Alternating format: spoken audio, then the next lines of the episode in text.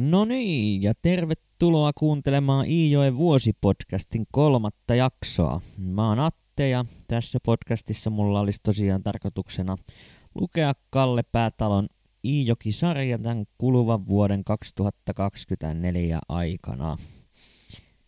Edellisessä jaksossahan me jäätiin tilanteeseen, jossa niin Kalle, äiti ja isä kuin vasta taannoin syntynyt Martta Siskokin painuivat pehkuihin ja siinä vähän vihjailtiin sitten siihen suuntaan, että siellä äiti ja isä saattaa ryhtyä jonkinnäköisiin aikuisten puuhiin, mutta mä ehkä jätän itse tulkinnat tekemättä ja sen sijaan tarkastelen tilannetta Kallen näkövinkkelistä ja hetken sitä peiton heilumista ja möyrimistä katseltuaan Kalle sitten tulikin tällaiseen lopputulemaan, että sehän näyttää aivan siltä, kuin isä olisi rupeamassa höpöstelemään kuurupiiloa ja se oli Kalle mielestä niin huvittavan näköistä, että ei enää malttanut pidätellä nauruaan ei siinä isä nyt sitten kuitenkaan ollut lähdössä kuurupiilosille, niin vähän mysteeriksi tämä Kallelle jää, että mitä siinä tapahtuu. Että sitten hänen toinen epäilyksensä oli, että jos se isä vaikka pissalle olisi menossa, mutta, mutta ei sitäkään, niin mitä lie sitten touhusivat mokomat aikuiset siellä vällyjen välissä yön hämärässä. Mutta noin varsinaiset tapahtumat, mistä nyt sitten tässä jaksossa olisi tarkoitus puhua, niin saavat alkunsa seuraavana aamuna. Siellä on päätaloilla Kallioniemessä asuva Reeta Tätikin löytänyt tiensä tansseista yön aikana kotiin ja hän on tässä mukana ihmettelemässä aamusella kahvipöydässä –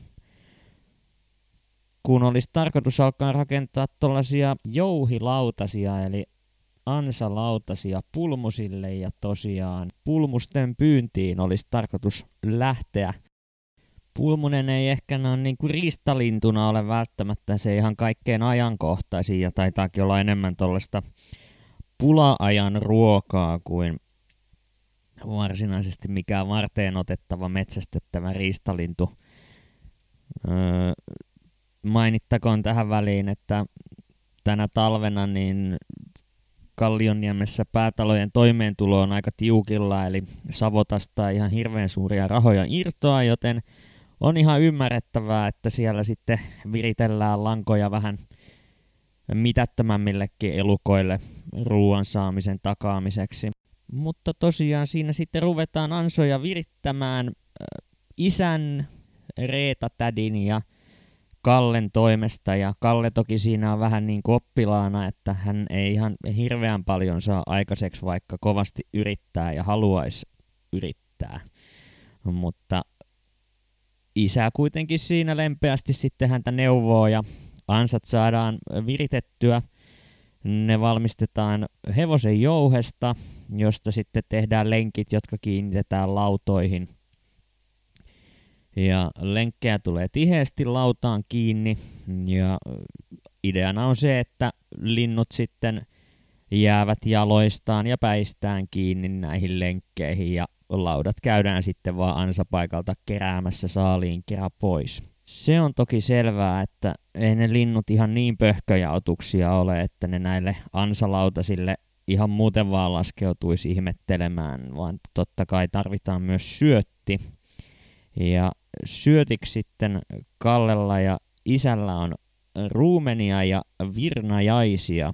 Ja selvennettäköön nyt, että ruumenet ovat siis kaikenlaista viljanjyvästä ylitse jäävää syömäkelvotonta viljanjyvän osaa ja virnajaisilla sitten puolestaan tässä tapauksessa viitataan siemeniin ja tarkemmin ottaen hyvinkin todennäköisesti jonkinlaisten heinien tai muiden niin sanottujen rikkaruohojen siemeniä, joista ei myöskään sitten syötäväksi ole. Ja ajatuksena on se, että näistä ruumenista kasataan sellainen pälvi sinne lumihankeen, eli käytännössä sellainen läiskä, jonka ympärille sitten asetellaan nämä ansalautaset ja ajatuksena on totta kai se, että kun ne linnut siellä taivaalla lentelee, niin eihän ne niitä ansoja huomaa siellä lumihangessa, jos ei siellä ole jotain, joka kiinnittäisi näiden lintujen huomion. Ja sitten näistä virnajaisista sen verran, että ne asetellaan taas siihen lautojen päälle ja ympärille, jotta linnut tulevat sitten jalkoineen tepastelemaan niille lautasille jääden näin ansaan. Ja totta kai, koska eihän siihen nyt voida jäädä ihmettelemään ansojen viereen, että miten homma etenee, niin pitää keksiä muuta tekemistä. Ja Kallen isä Herkkohan ei koskaan ole tekemistä vailla ja siellä lähdetäänkin sitten puuhommiin. Ja kolmivuotias Kalle sitten kaivaa tämän sisäisen miehensä, joka on lapsen ruumiiseen kätketty, niin taas esiin ja hyvinkin uhmakkaasti. Ja miehekkäästi sitten siellä isää auttelee parhaansa mukaan, joskin isässä tämä vaikuttaa aiheuttavan lähinnä sellaista lempeää huvittuneisuutta. Ja tässä onkin sinällään hieno kontrasti tässä Herkon käytöksessä suhteessa siihen uunin valamiseen, missä hän on niin kuin suorastaan hermoheikko ja aivan raivona koko ajan, niin nyt hän esittää sitten tai näyttää sitten hänen lempeää puoltaan ja pikemminkin sitten Kallen äitistä, äidistä, joka sitten Herkkoa rauhoitteli siinä uunitouhussa, niin Riitusta paljastuukin oikein tällainen kunnon kurinpitäjä, että hän ei meinaa vitsaa säästellä eikä Kallen persuksia myöskään. Ja asetelma kääntyykin vähän päälaelleen, että se on Herkko, joka nyt puolestaan sitten vähän rauhoittelee Riitua, kun hän ei oikein meinaa ei jaksaa näitä Kallen kujeiluja ja haluaisi olla jatkuvasti kurittamassa poika parkaa. Mutta niinhän se totta kai on, että eihän missään perheessä nämä niin kuin asetelmat ole kiveen hakattuja ja se vähän toimii suuntaan jos toiseenkin tuo, tuo touhu etenkin sitten tällaisissa pienissä riitatilanteissa. No siinä sitten työn touhut kuitenkin halkohommissa keskeytyy äkkiarvaamatta, kun Herkko bongaa taivaalla oikein mahtavan kokoisen pulmusparven ja eihän siinä muuta kuin äkkiä kurkkimaan vähän lähemmäs, että miten ansojen käy. Ja hyvinhän siinä käy. Saalista täynnä ansalautaset ja saalis pitää toki vielä sitten tappaa ja nylkeä ja kuunnellaanpa miten jo ainakin omasta mielestään miltei miehen mittoihin kasvanut Kalle tähän touhuun reagoi. Näen isän tökkäytyvän menostaa ja kumartuvan tavoittelemaan pakoon yrittäviä lintuja. Puukerun välillä lumeen, mutta selviän taas isän jälkeen. Isä haroo sorminsa pyrstö ylöspäin räpiköivää lintua, kun kerkiän pälven laitaan. Olen lääpästynyt ja rintaani pistää kuin olisin huokunut lämpiämässä olevan saunan savua. Anna minä hitapan yhden, läähätän. Topri kouraasi jos saat, mutta anna isän tappaa. Se saattaa pian karata sinulta. Puhuessaan isä kahmaisee taas yhden linnuistaan kouraansa, vangitsee sen viuhtovat siivet sormiensa sisälle niin, että vain pää ja aukeileva, kimeitä rääkäisyä päästelevä nokka näkyvät nyrkin sisältä. Isä puristaa pulmusen pään toisen kätensä peukalon ja etusormen mutkan väliin.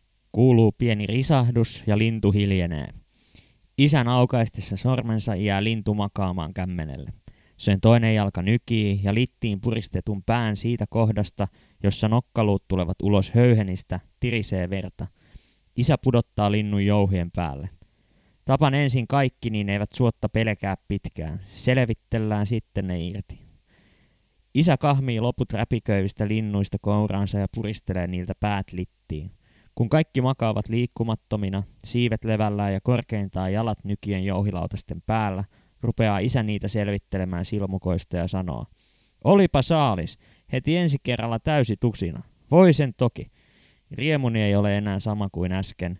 En tunne edes hyvää mieltä katsellessani kuolleita pulmusia, joiden nokkaluiden juurista ja silmäreistä kihamoi veritippoja. Isä saa yhä useamman linnun irti jouhista ja nakkelee niitä sitä mukaan pälven viereen. Hän katsahtaa minua ja sanoo, no, rupeahan opettelemaan, miten pulmunen selvitellään jouhilautasesta. Kumarun isän viereen ja kopeloin lähimmän linnun sormiini. Käteni vapisee. Kun kourani puristuu lämpimän höyhenkasan ympärillä ja samalla näen linnun päästä tarttuvan verta sormiini, kiskaisen käteni pois. En minä osaa päästellä, sanon kuivalla kurkulla. Ota sinä, isä. Se oli katkelma huonemiehen pojan sivuilta 115 ja 116 ja kyllähän tässä sellainen selkeä kaava alkaa toistumaan, jossa Kallella on jatkuvasti halu olla jotenkin osa sitä perhettä tai sen ylläpitämistä ja sen elämän ylläpitämistä osallistumalla kaikkiin näihin isän touhuihin ja muihin ja ottamalla sellaista miehen roolia. Mutta niin kuin tästäkin katkelmasta huomattiin, niin sitten sitä sisua ei välttämättä ihan vielä riittävästi Kallesta löydy näihin kaikista ikävimpiin töihin, joita sitten tuossa elämässä, jota perhe elää, niin joudutaan kohtaamaan. Ja mainittakoon pulmusista vielä sen verran, että kyllä ne Kalle Lautaselle asti päätyivät, mutta ei Kalle niitä ihan hirveän suurella innolla myöskään sitten syönyt. Elämä kuitenkin jatkuu Kallioniemessä ja onkin sitten tullut semmonen hetki, että Herkon pitäisi maksaa vielä 500 markkaa tonttivelkaa, joka hänellä on vielä jäljellä tuosta edelliskesän kaupastaan. Ja tässä vaiheessa sitten päätalo tekeekin semmoisen tempun, että hän vie meidät vuoteen 1938, koska vasta tällöin sitten Herkko suostuu kertomaan, että mistä nuo velanmaksuun saadut rahat sitten oikein olivat peräisin. Elikäs Herkko siinä sitten metsätyömaalla iltapäiväkahvitauolla päätyy avaamaan sydäntään Kallelle 15 vuotta myöhemmin tapahtumien jälkeen ja kertoo, kuinka hän oli saanut nämä rahat tällaiselta kiviskassulta, joka toimi tota noin niin, työjohtajana silloisella Savotalla, jossa Herkko oli töissä ja eipä siinä mitään. Nämä oli niin kuin etukäteispalkkaa tulevista Savotta hommista ja eihän siinä mitään häpeilemistä sinällään olekaan. Mutta Riitupa oli vähän herkkoa varotellut etukäteen, että eikö se kassu ole aika kova pelaamaan korttia ja tämän sai sitten tosiaan herkkokin huomata hävitessään vielä samana iltana koko potin juurikin kiviskassulle Savotan korttipöydässä. Ja Herkkohan tästä sitten riemastui ja itseään sättien hukutti murheensa työntekoon vähemmän yllättäen. Ja Herkon siellä sitten aivan täytenä raivopäänä metässä rehkiessä, niin sinne työkaverikin löytää tiensä ihmettelemään, että mitä täällä oikein tapahtuu. Ja Herkko hänelle sitten paljastaa, että mitä siellä korttipelissä kävi, eikä kauaakaan kun kiviskassu sitten kautta rantain saapuukin paikalle ja antaa armon käydä oikeudesta lyöden Herkolle sitten käteen nämä rahat, jotka hän oli edellisenä iltana pelissä hävinnyt. Ja tähän Herkon paljastukseen sitten päättyikin tämä romaanin toinen luku. Ja sitten kolmannen luvun alkuun me saadaankin pientä kuvausta sitten taas Kalle lapsuusajasta ja tarkemmin sanottuna Jaaman tiestä, joka oli tällainen talvisin järven yli kulkenut tie, jota Kalle tarkkaili kotiinsa ikkunasta tai pihamaalta. Ja toki kävi sitten myöskin vähän roikkumassa rekien perässä sukset jalassa ja täten kiusaamassa tiellä kulkijoita tai ehkä myös ilahduttamassa. Mutta varsinaiset tapahtumat saavat sitten jatkoa huomenna.